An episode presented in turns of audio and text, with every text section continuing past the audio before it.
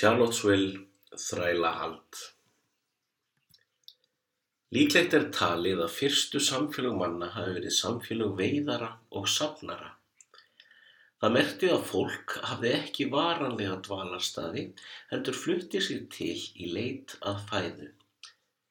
Þegar fólk kom sér upp varanlegum búsvæðum og fór að stunda akuryrkju og ræktun hústýra, mynda bæi og borgir, fór nánast umsumalaust að bera á þrælahaldi. Þrælar voru hendugt og ódýrt vinnuafl. Frá landnámi voru þrælar haldnir á Íslandi eins og víða annar staðar. Karlarnir voru kallaði þrælar og konundar ambáttir. Þræll sem búið var að gefa frelsi kallaðist leysingi.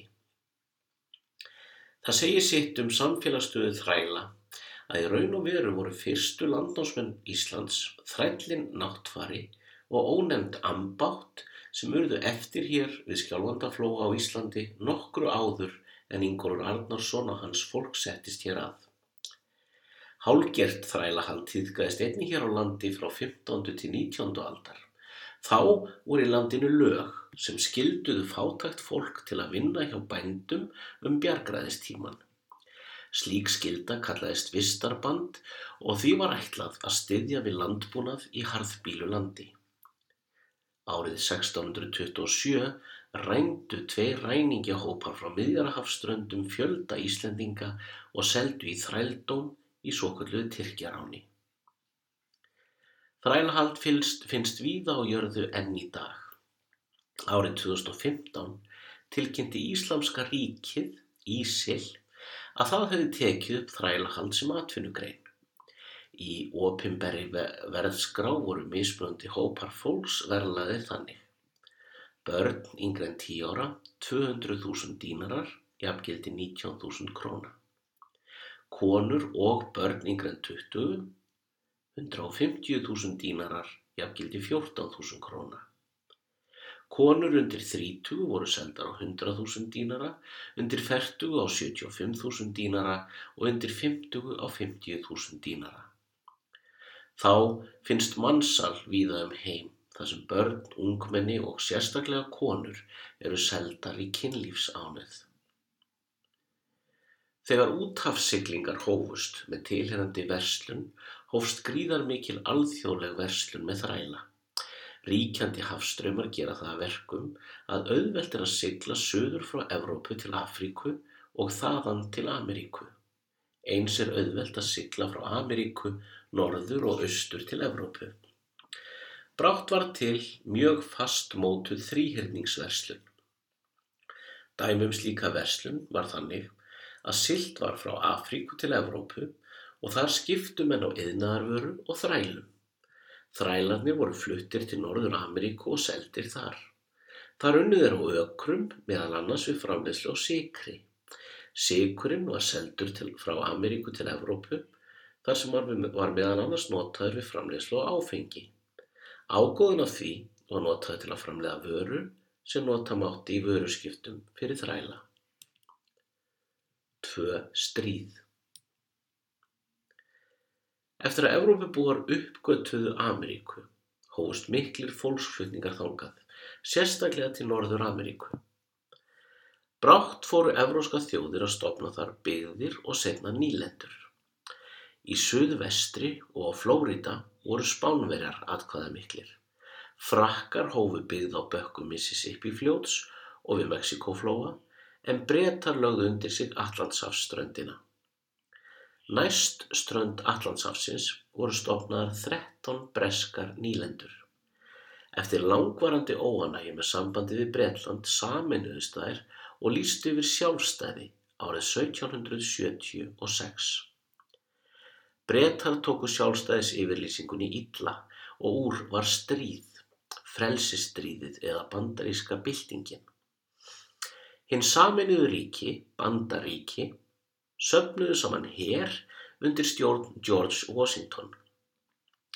Með aðstóð frakka og spánverja tókst bandaríkjunum að sigra bretta sem neittust til að viðurkenna sjálfstæði þeirra árið 1783. Lífið í Norður Ameríku var erfitt framan af og meðalaldur var lágur. Með bættum aðstæðum í hennum 13 ríkjum hafði þó tekist að efla mjög heilbriði fólks og þannig fjölgaði fólki mjög ört á 17. og 18. öld.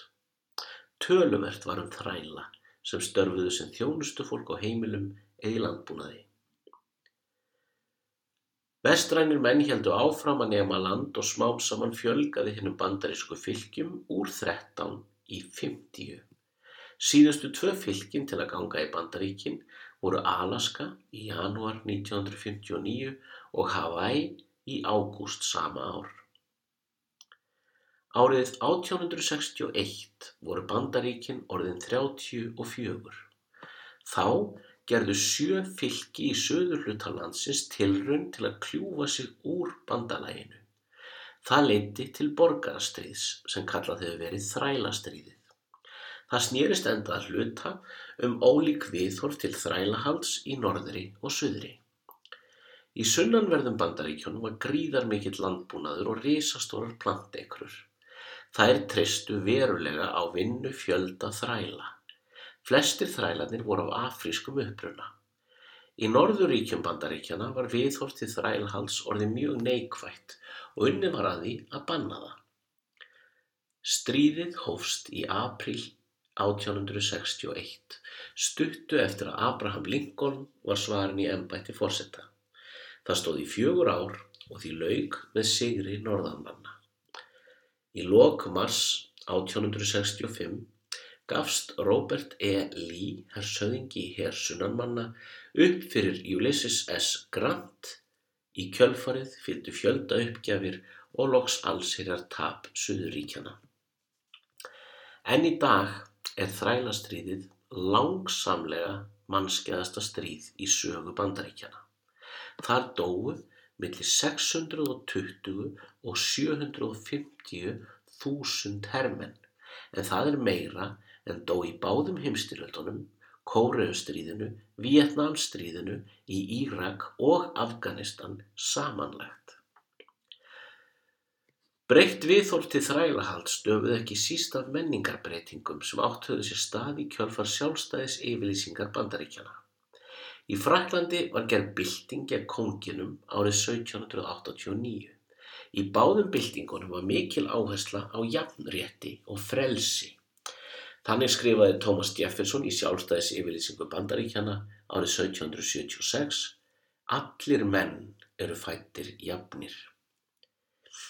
Þess var ekki langt að bíða að ákveðin spenna myndaðist þegar farið var að bera slíkar hugmyndir saman við stöðu undirokaðara hópa í samfélagunum, til dæmis þræla og senna kvenna. Undir áhrifum þessara frelsishugmynda gáfu frakkar bandaríkjumunum styttu sem reist var við höfnina í New York. Sama stytta í minni útgáfu stendur á eigu í áni Signu sem rennur gegnum París. Styttan átti meðal annars að tákna það að bandaríkinn tækju á móti kúuðu fólki úr öðrum heimslutum en á þessum tíma var tölufurðu ströymur flóttamanna til bandaríkjana frá Evrópu. Í lok sjöunda áratugs 19. aldar voru innviðir Suðurríkjanna verulega laskaðir eftir þrælastríðið. Unni var að því mjög markvist að samina bandaríkinn aftur. Var það til dæmis gert með sakaruppgjöf gagvart mörgum þeirra sem barist höfðu gegn Norðuríkjónum. Þó voru margir allt annað en sáttir og til að mynda urðu til hópar manna sem settu sér það að markmiði að bylta bandarískum yfirvöldum þrátt fyrir tapið í stríðinu. Einn slíkur hópur var Ku Klux Klan sem stofnað var af nokkrum uppgjafarhermönnum í her Suðuríkjana. Samtökin reyndust ekki langlýf. Í upphafi beittuðu hriðjuverkum sérstaklega gegn leiðtónum blökkumanna. Á fimm eða sex árum voru þau upprætt með aðgerðum lögreglu á vegum anríkis yfirvalda.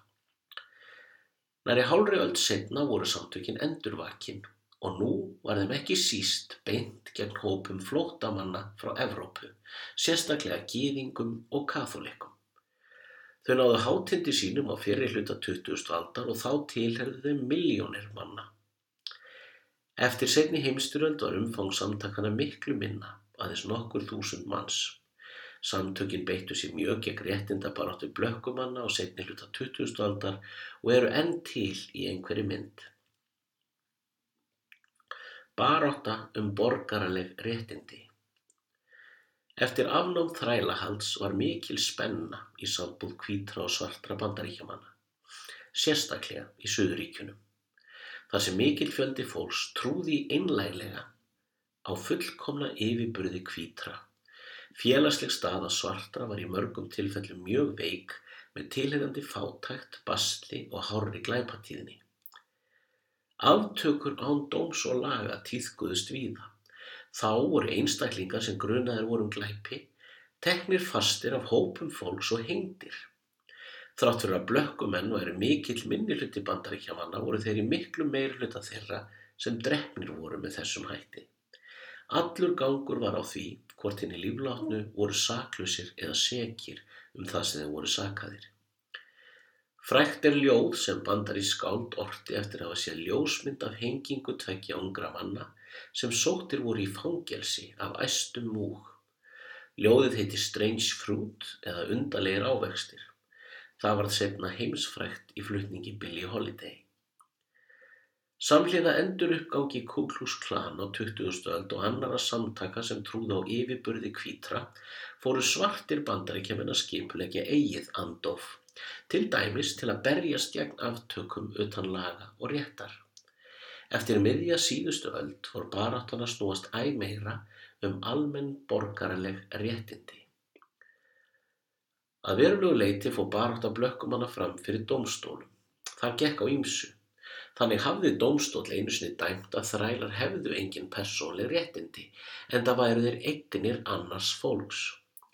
Hæstiréttur bandaríkjana feldi á seinni hluta 20. aldar nokkra grundvallar dóma sem áttu eftir að hafa gríðaleg áhrif á sambúð kynþáta. Frá því að þrælahald hafi verið bannað hafði sumstaðar í bandaríkjunum tíðkast svo kallar aðskilnaður kynþáta. Það fól í sér að svertingjum var meinaður aðgangur af aðstöðu sem ætli var hvítu. Raunar höfðu dómstólar komist að því sent á 19. öld að slíkt væri heimilt svo lengi sem svertingjum væri ætli þeirra eigin aðstæða. Aðrir töldu að slíkur aðskilnaður fæli sér brot á stjórnarskrá bandaríkjana sem hvað áum að allir skildu jafnir fyrir lögum. Raunin var samt sem áður svo að víða, sérstaklega í Suðuríkjónum, var svörtum meinaður aðgangur að skólum hvítra og þeir þurftu að nota sérstök salerni, sérstakka gardbekki, sæti í strætisvögnum og veitingastöðum. Margir eigendur veitingahúsa neituð að bjóða upp á sæti fyrir svarta og afgreindu aðeins hvíta. Árið 1954 feldi hæstiréttur bandaríkjana úrskurði máli sem þekkt er sem Brán gegn skólaráði Topeka. Þar var tekist á um það hvort aðskilnaði kynþátta í skólum stæði stjórnarskrá. Anstæðingar slíks aðskilnaðar höfðu lengi haldið fram að sérstakir skólar fyrir hvíta og aðrir fyrir svarta breytu gegn réttindum svartra en það væri skólar þeirra yfirleitt mun lakari og gerðu það verkum að mun erfiðara væri fyrir svarta að komast áfram á eigin verðleikum. Hæstiréttur komst að þeirri niðurstöðu að ekki væri heimilt að neita fólki um skólavist í opinberum skólum vegna húðlitar. Dómurinn var mörgum suðuríkjamönnum gríðalegt áfall. Í mörgum síslum og fylgjum var fólk almennt fylgjandi aðskilnaði. Fylgistjórar bæði Texas og Arkansas ákvaði til að mynda að berjast gegn honum með öllum tiltækum ráðum. Í Mississippi reyndi enginn blökkumaður að ganga í hvítanskóla í níu ár af óta við ofbeldi. Í Arkansas átti sér stað uppgjör árið 1957. Hópur svartra ungmenna, Arkansas nýmenningarnir, sótti um skólavist í vinsælum og virtu mentaskóla sem fram að því hafði aðeins verið ætlaður hvítum. Fylgistjóri Arkansas, Orval Fábus, ákvað að beita sér gegn því að nefndunir sættu skólan og endur speiklaði þar skoðanir mikils meiri hluta hérna kvítu íbúa fylgisins. Það gekk svo langt að hann kallaði út þjóðvarliðið, nokkus konar vara herr og létt það standa vörð við skólan og hindra aðgang sörtu ungmennana. Nú fór í hönd tími mikillar spennu. Eisenhower bandaríkjafósiti sendi ríkistjóranum skeiti þar sem hann sagði að hann myndi beita öllum löglegum aðferðum sem þyrti til að framfylgja lögum og úrskurði hæstaréttar. Svo fór á hendanum að Eisenhower notaði vald sig til að taka yfir stjórn þjóðvarliðsins. Hann skipaði því að koma sér burt frá skólanum og snúa aftur til herbúðana. Að því loknu sendan þraut þjálfaða sérsveit úr bandaríska flughernum til að verja hins svörtu ungmenni þau færi í skólan. Í lok september 1957 hófu nýmenningandi skólagöngu sína í skólanum. Þá tók við margvíslegar ofsóknir af hálfu annara nefenda. Síru var skvett í andlit einna stúlkunar, annari var haldið fastri inn á klósettbás meðan logandi pappísfliksum var hend ofan í básinn. Sömu stúlku var vikið úr skólanum í viku eftir að hafa kastað matnum sínum í drengi sem var ofsækjana í mötuneytinu.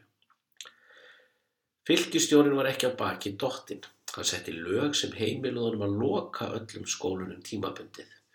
Hann ætlaði sér síðan að gera alla ofinböru skólana að enga skólum en þeim var heimilt aðskila kynþætti þótt ofinböru skólanir mættu það ekki. Mikil átök urðu millir hvítra og svartra í fylgjunni í kjölfarið. Það fór svo endanum að ráðargerði ríkistjónans fjallum sjálfar sig. Það breyti því ekki Árið 1958 var hann kosinn í hóp virðingarverðustu bandaríkjamanna af Time tímaritinu. Ég á mér draum. Baráttan fyrir borgarlegum réttindum kallast oftar, oftast mannréttindabarátta á íslensku. Hún fælst oftar en ekki í baráttu gegn mismunun.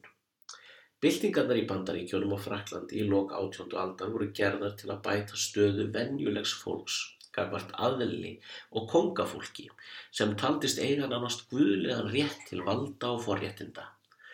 Báðar byltingarnar geng út frá því að allir menn fættust jafnir.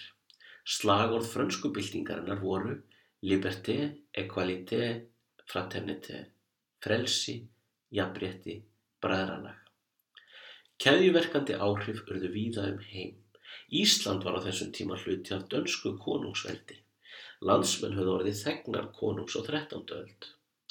Eftir byltingarnar í Bandaríkjónum og Fraklandi ákvað danski kongurinn að afsala sér völdum. Það átti eftir að leiða til sjálfstæðis á Íslandi. En hugmyndaflug byltingamanna einskorðaðist við þann menningarheim sem þeir tilhefðu. Þannig kvarlaði ekki á mörgum að svo stund rinni upp að afkomendur þræla gerðu kröfu um að vera fullgildir bandaríkjamenn og að franskar konur vildu tilhera bræðralægi karlana. Í Suðuríkjum bandaríkjana var gríðasterk andstaða gegn samfélagsbreytingum. Samfélagið þar höfðu haft gríða mikinn hag af þrælahaldi og margir trúðu því einlæglega að aðgreitt samfélag væri bæði æskilegt og eðlilegt. Þegar krafa um mannréttindi til handa öðrum kynþáttum og konum barst þangað oft frá samfélagunum í norðri var litið á það sem óþólandi afskiptasemi. Borgarastriðið í bandaríkjónum, þrælastriðið, var enda misefnu tilrönd til uppreysnar og útgöngu úr bandalagi ríkjana. En í dag eigir eftir að þeirri skoðun og sumum svæðum bandaríkjana að allríkisvaldið sé kúunarafl af því tægi sem breski konungurinn var áður. Innan ráða blökkumanna og raunar fleiri hópa var ekki samstafa um aðferðir í baráttunni. Mjög áhrifaríkur hópur baráttumanna var náteindur kristinni kirkju. Þannig var sér að Martin Luther King yngri að píslarvætti mannréttinda baráttu blökkumanna þegar hann var myrtur í Memphis í, árið, árið, í april árið 1968.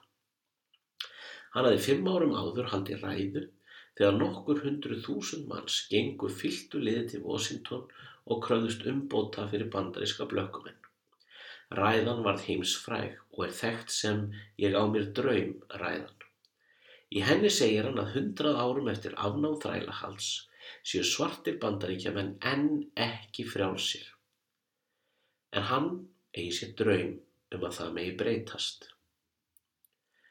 Ég á mér draum um að börnin mín fjögur muni einhvern tíma búa meðal þjóðar sem dæmir þau ekki vegna húðlitar, heldur mannkosta. Síðasta ræða Kings, haldinn daginn áður en hann var myrtur, innihjalt þetta magnaða niðurlag sem þrungið er af vísunum í biblíuna. Jæja, ég veit ekki hvað gerist næst. Erfiðir dagar eru framundan. Mér er samt alveg sama, því ég hef komist upp á fjallstindin. Ég hef ekki áhyggjur. Eins og því öll myndi ég vilja lifa, langlífi á sinn sess, en mér varðar ekki um það núna. Ég vil láta að vilja Guðs. Hann leiddi mig upp á fjallið, þaðan horði ég.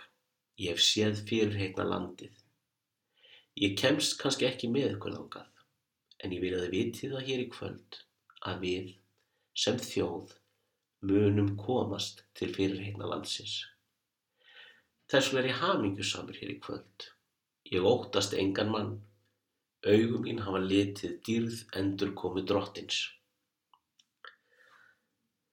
Aðrir baráttumenn blökkumanna voru hjartanlega ósámála henni kristilegu nálgun.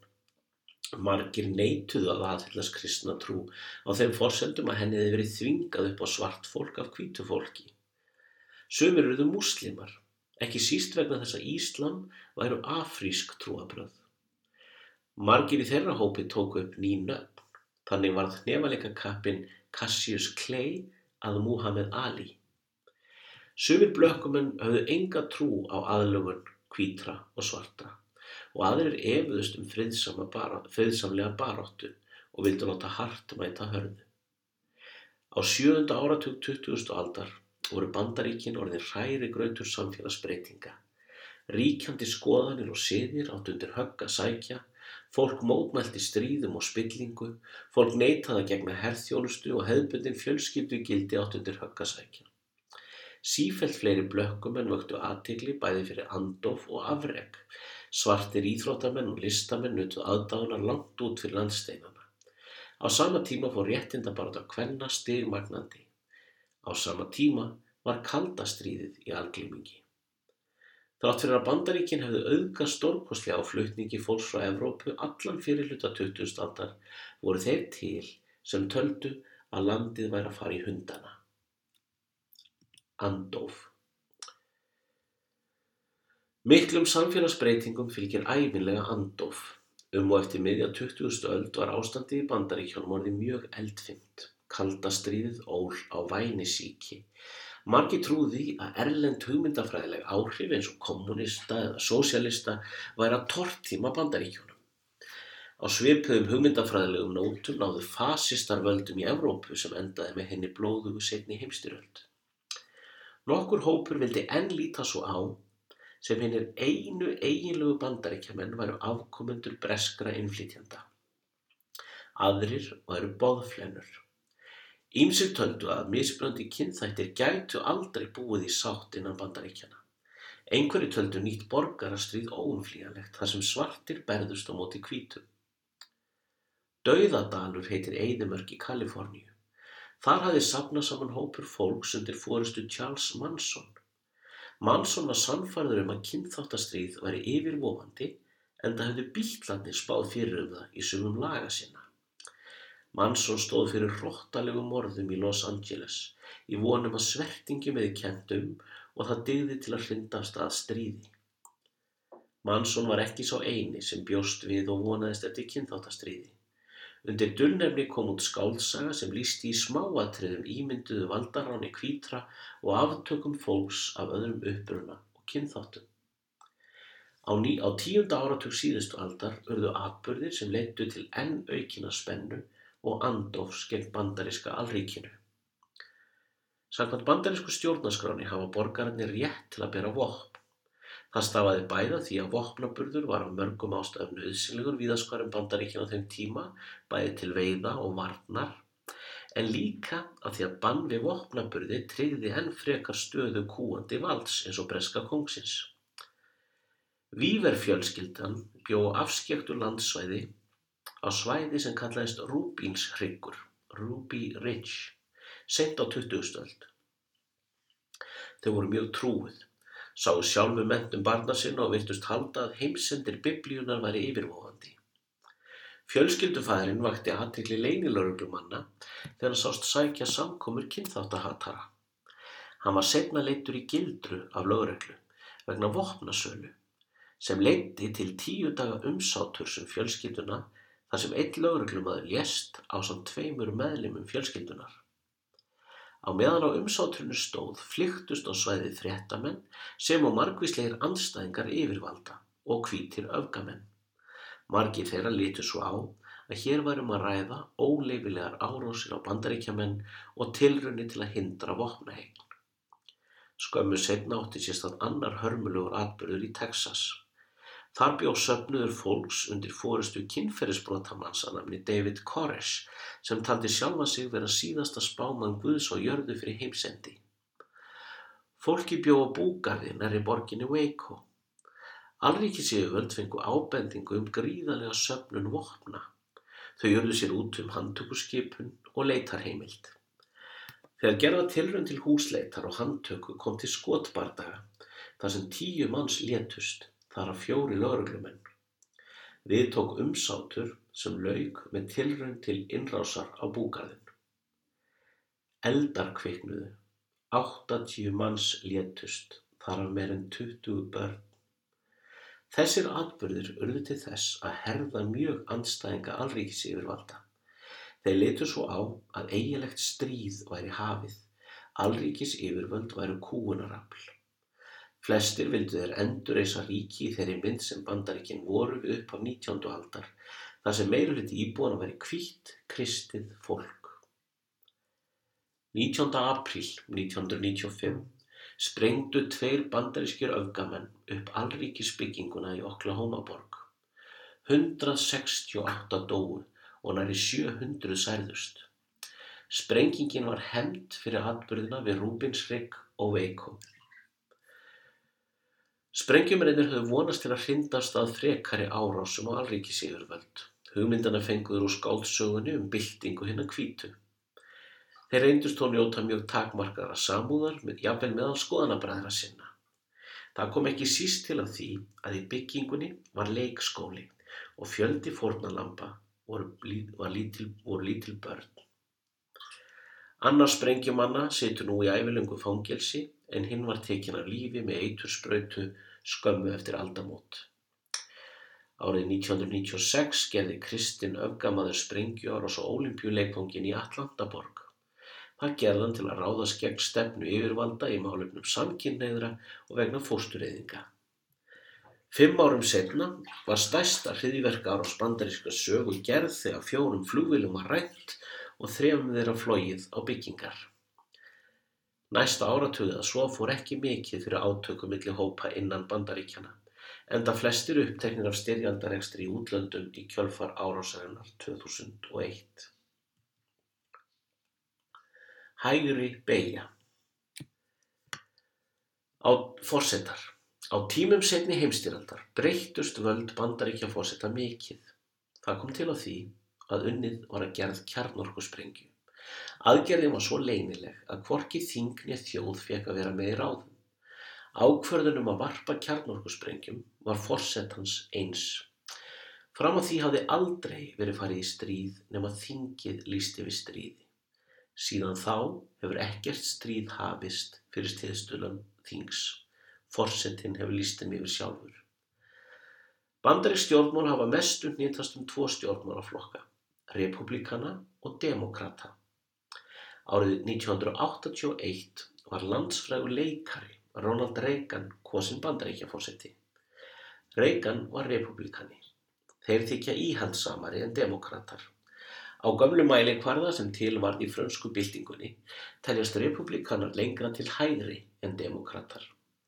Báðir flokkar standa þó tölverð lengra til hægri en almennt tíðkast til dæmis í evróskum stjórnmálum. Íhaldsemi hefur verið talin einkjana mjög hægri sinu stjórnmál, en fremur krafan um takmörkuð ríkisafskipti.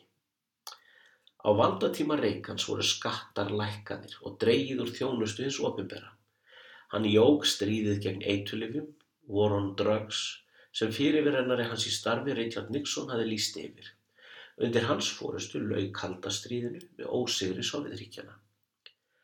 Reagan lét af störfum 1989 eftir að hafa sittið tvö kjörtímabil. Við tók Georg H. Tvöfaldaf Bush sem hafði verið varafósetti Reagans. Bush tapaði næstu kostningum gegn ungum fylgistjóra frá Arkansas, Bill Clinton.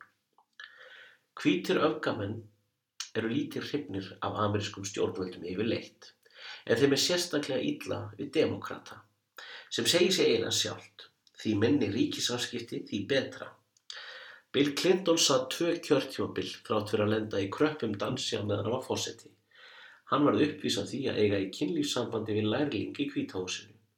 Gekk það svo langt að hafið var ákjæruferli gegn honum í þinginu en það er eina leiðin til að losna við líðræðislega kjörin fórseta. Árið 2001 sigraði George tvöfald af Bush fórsetakostningarnar í umdeldum kostningum þar sem vafi var um úrslitin í því fylki sem bróðir hans Jeb Bush stýrði. Þeir voru báðir sínir Bush eldri sem tekið hæði við af Reagan. Valdatími Bush yngri snerist meira og minna um stríðsrekstur vegna árásuna á Pentagon og tvíburaturnana 2001.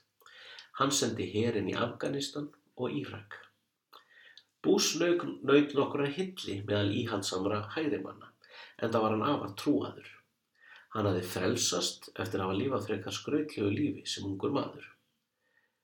Kristnir íhalsmenn lítu á valdatíma Bush sem tækifæri til að komast í meiri áhrifa. Þeir voru um þetta leiti fannir að líta á sig sem undirokaðan hóp í samfélaginu og sáu Bush sem mikla framför frá hennum vafasama Clinton.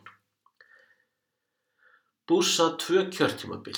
Við tók fyrsti fórsetin af öðrum kynþætti en hvítum, Barack Obama. Það þótti mikill áfangi í réttindabaráttunni. Margi töldu að nú væri ekkert eftir nema að fá kjörinn hvern fórseta. Obama var demokrati og því frá fyrsta degi augljóslega ekki óska fórseti íhaldsmanna. Hann dró stríðsregstri og beitti sér fyrir réttir samkynneðra til að gangi hjónaband. Þá talaði hann fyrir hertri bissulögjöf í kjálfar skotárosa í bandarískum skólum.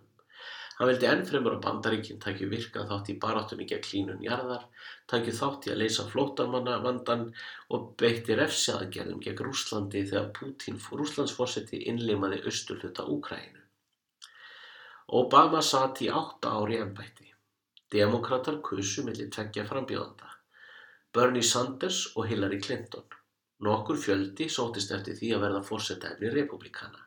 Þar á meðal Jeb Bush, bróðir og sonur fyrirhandi fórseta og viðskiptajöfurinn og sjóastjarnan Donald Trump. Bernie Sanders hafi tekið virkað þátt í baráttunni fyrir borgarlegum réttindum eftir setni heimstyröld. Hann þótti óvenju vinstri sinnaður með við bandari stjórnmál. Hillary var þrautreyndur stjórnmálamaður og það var á endanum hún sem hlaut útnefningu demokrataflokksins. Republikana lendi miklu vandræðum. Flestir töldu að leið Jeb Bush eði greið að tilnefningunni. Það átti þó eftir að breytast. Donald Trump beitti öðruvísi herrtækni í kappræðum en áður hafði sérst. Hann hrósaði sjálfum sér óspart gerði lítið úr anstæðingum sínum, hættist að útlitið þeirra og gerði mikið úr því að allir stjórnmálamenn voru spiltir og vanhæfir. Bandaríkinn var að tapa sérstuðu sinni vegna þess að leiðtóðar þeirra væru veiklundaðir. Það þurfti meiri hörgu og kjark. Trump saði að önnu ríki, sérstaklega Mexiko, stælu bandarískum störfum og sendu tilbaka glæpamenn og íþýði. Hann lofaði að byggja vegg við landamæri Mexiko til að tryggja öryggi bandaríkjana. Mörgum þótti Trump reka baráttu sína á svívirðilegan hátt. Þá bendir ýmislegt til þess að samkrull hafi átt sér stað mellir kostningastjórnar hans og rúsneska stjórnvalda í því skyni að koma höggi á demokrata. En kostningabarátta reyndist árangusrík og snemma árs 2017 tók hann við sem 40.50 fórseti bandaríkjana þvert á flesta spár. Íhaldsmenn voru misánæðið með hann. Sumum þeirra þótt hann siðferðilega vafasamur en aðrir fögnuð honum, en það virtu skoðir hans falla að þeirra í mörgum málum. Allt rætt. Valdatími Obama á fórsetastóli hafi verið mörgum íhaldsmönnum erfiður. Þótt Obama eitt í kvítamóður litur flestir á hann sem blökkumann og það eitt og sér skapraunaði ímsum. Þá var stefna hans í málefnum samkynniðra eitur í beinum kristina íhaldsmanna. Loks töldu anstæðingar ríkisafskipta hann allt of útgjaldaglaðan til dæmis í heilbreyðismálum. Meðan Obama var í ennbætti komst á legg svoklu tebóðsreyfing, nafni vísaði til bandarísku byltingarinnar og baráttunar gegn breytum. Tebóðsreyfingin taldi bandaríks stjórnvöld taka allt og mikla skatta og vildi berjast með ráðum og dáð gegn þeim. Seinna var til á internetinu mjög róttæk og tími mjög öfgafull stefna sem köllu var alt right sem er stytting á alternative right sem hægt væri að útleggja á íslensku sem önnur eða öðruvísi hægri stefna. Alt right er sambræðingur úr mörgum áttum. Grundvallastefið er það að hvítir bandaríkjaman séu yfirburða fólk sem eigundir högg að sækja, séu kúaðir og undirokaðir tjáningar og hugsanafrelsi sé á skornum skamti og pólitísk réttugsun svo stæk og yfirþyrmandi að fólk sé upp til hópa hrætt við að hafa skoðanir sem séu samt fullkomlega réttmætar. Eftir að Trump var kosin fórseti töldu margir úr þessum hópum að stór sigur hefði unnist og haldin var sigurháttíð nær í kvítahúsinu. Bæði töldu margir að Trump væri ókl við hérna yfirþyrmandi réttugsun En það skipti líka máli að einn nánasti ráðgjafi Trumps var Steve Bannon sem rekið hafi fréttaveituna Breitbarts sem sérhæði sig í mjög hægri sinnum áraðri. Þá höfðu mjög, jáfnvel mjög öfgafullir hópar lísti við stuðningi við Trump meðan á kostningabarátu hann stóð vegna ummana Trump sem útlendinga og stjórnmálamenn. Það hafði ennfremur vakið aðtikli að Trump virtist tregur til að afþakka slítan stuðning, jáfnvel þótt hann kemi frá landsfrægum rasistum. Eitt meginstef á ystu brún hægriðsins, fyrir utan trú á yfirbyrði hvítakynstofsins, er að mannréttindabarátta með stuðningi alríkisins hafi nánast tortimt bandaríkjónum. Að aðri kynþættir en hvítir lifi sníkjulífi á hinnum hvítu og blöndun kynþátt hafi leitt til úrkynjunar. Flestir telja þeir að samfélagsbreytingar síðustu áratuga sanni að tærandi kommunismi hafi grafið um í bandaríkjónum líklega yfirlögu ráði og sem hluti af alheims samsæri gýðinga. Endur tekinn stefir á þá leið að svertingjar í bandaríkjónum séu höfundar eigin ógæfu. Þeir séu glæpaneiðar en aðrir, óábyrgir og heimtufrekir. Þá eru feministar vinsalt skotmark. Þeir eru sæðir öfgafullir, frekir og ókvenlegir, húmarslausir og skilningsljóir. Flestir styðja róttæku hægrimennir hefðbundna verkaskiptingu kynjana þar sem meginhlutverk konunar er inni á heimilinu. Loks er þeim mjög í nöp við hinsegin fólk, muslima, innflýtjendur og aðra hópa sem mætt hafa anduð hægri öfgamanna öldum saman. Margir trúa því ennfremur að hvítir bandaríkjaman séu í útrýmingarhættu og þeim ber að bjarga söp á dýrategundum á válista. Í flestum þessum málum er sára lítill eða engin munur á grundvallarstefjum ítrustu hægrimanna og evrósku fasistana snemma á 20. stöld. Fasismi hefur átt frekar erfitt uppdráttar í bandaríkjónum og þeir sem auðkjent hafa sig sem slíka hafa sjálfnast náð miklu fylgi. Það stafar ekki síst af því að bandaríkin leku megin hlutverki að hveða niður fasisma í Evrópu í seinastríði og bandaríkjumenn verðast flesti trúa því að fasismi og frelsi séu ósamrýmanleg hugtök þar sem bandaríkin séu land frelsis.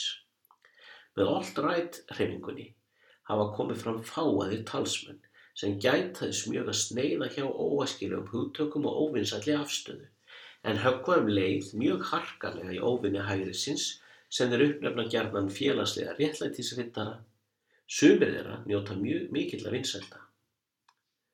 Charlottesville Virginia var eitt af ríkjónum sem börðust með Suðuríkjónum gegn Norðuríkjónum í þrælastriðinu.